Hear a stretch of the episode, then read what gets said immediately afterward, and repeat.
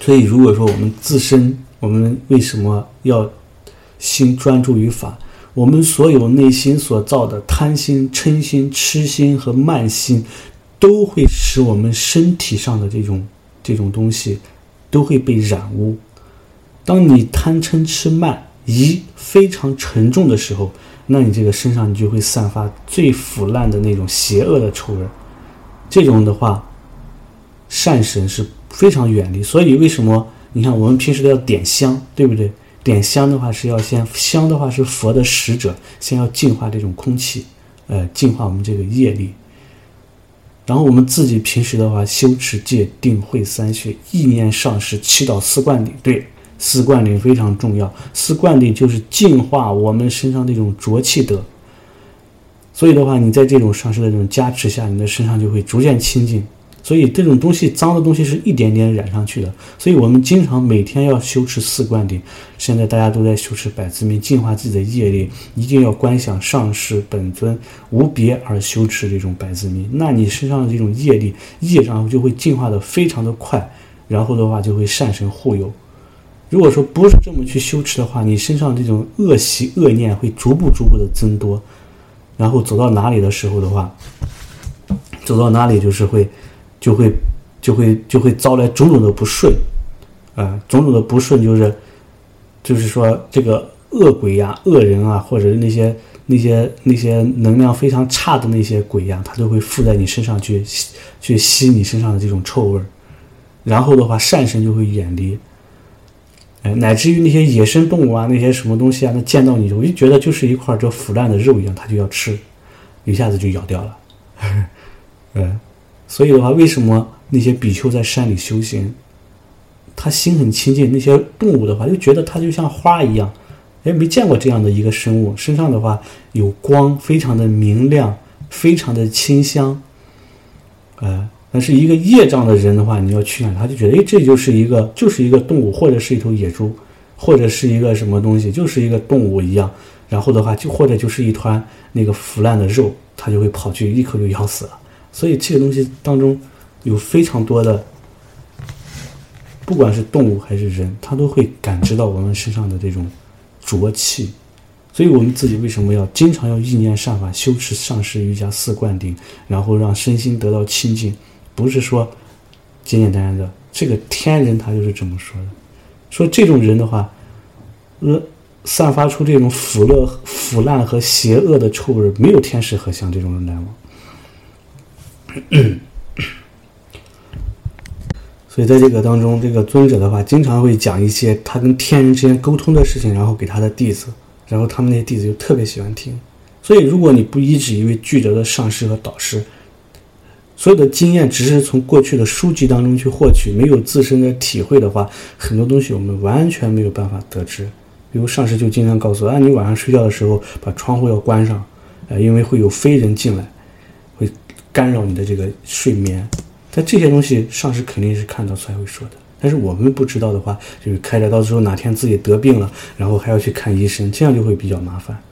所以的话，就好像我们自己平时，呃，如果说。做了很多的善法呀，念诵心咒啊，这样那样的，做了很多的一些善法，但是自己没有回向，可能在你升起一些分别念和贪嗔痴的时候的话，你这些功德一下子就没了。但是你有了上师的窍诀以后的话，上师告诉你，做任何善法乃至于法会结束的时候都要回向，以此善心来菩提心来摄持善根。这样的话，就好像我们好不容易赚了一笔钱，出门的时候一定要把它锁在保险柜里或者放在银行里一样，你这样才不会被空耗掉。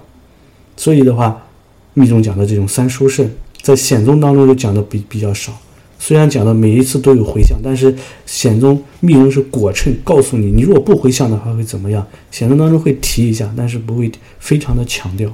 这些的话都是要上师去教。所以，当我们在这个上师的这种窍诀当中，总之，你能够得到上师的这个摄受是非常非常重要的。如果没有上师的窍诀，就则没有办法，你能够升起出离心。没有上师的守护，你在修行当中就会出很多的违缘，心不安定，种种障碍。嗯，如果没有这个上师窍诀的话，即使你能够亲近三种戒律的话，也不圆满。如果没有上师窍诀，不懂得以善根和不懂得将这个善根以菩提心来摄持，那你这个三门日夜精进修行也是收效甚微。哎，所以的话，如果也没有上师这个窍诀指点，哎，不知你看，不知道看破一切以解脱为目的。纵然是戒律智慧无与伦比，也只能是成为你一个人天福报之因。所以，但是一般人的话不明白这些，嗯，然后的话，一生去翻看无量的经典，读诵了无量的这个书籍，最终的话仍然是茫然迷惑，啊，非常的这个迷惑。就好像过去的那个什么民国时候那个鲁迅一样，他他生前时候也读了佛经之后的话，知道极个别的经典很殊胜，于是就是他拿钱的话就去刻经，但是因为他缺少真正的高人指导，像他那么聪明的人，如果有导师指导的话，肯定能够达到很高的境界。但是的话。自己的话，因为缺少这种指导，也就没有办法更高的增上。所以呢，很多很多的一些修行人呀，因为也是很有福报，也是很有能量，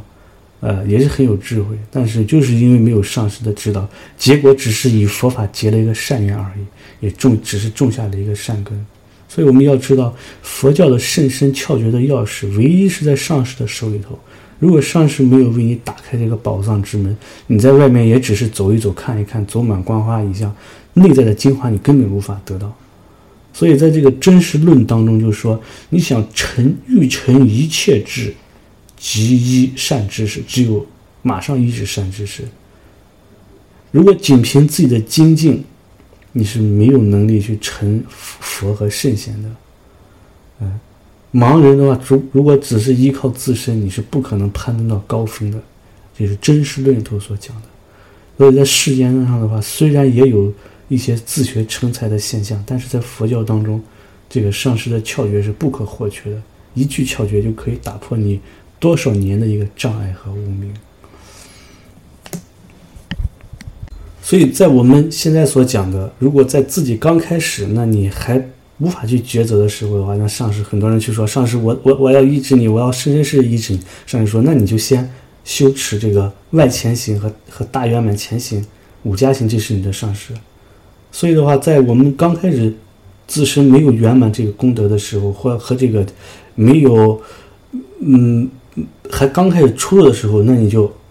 在这个抉择的时候的话，那你就好好的去修持。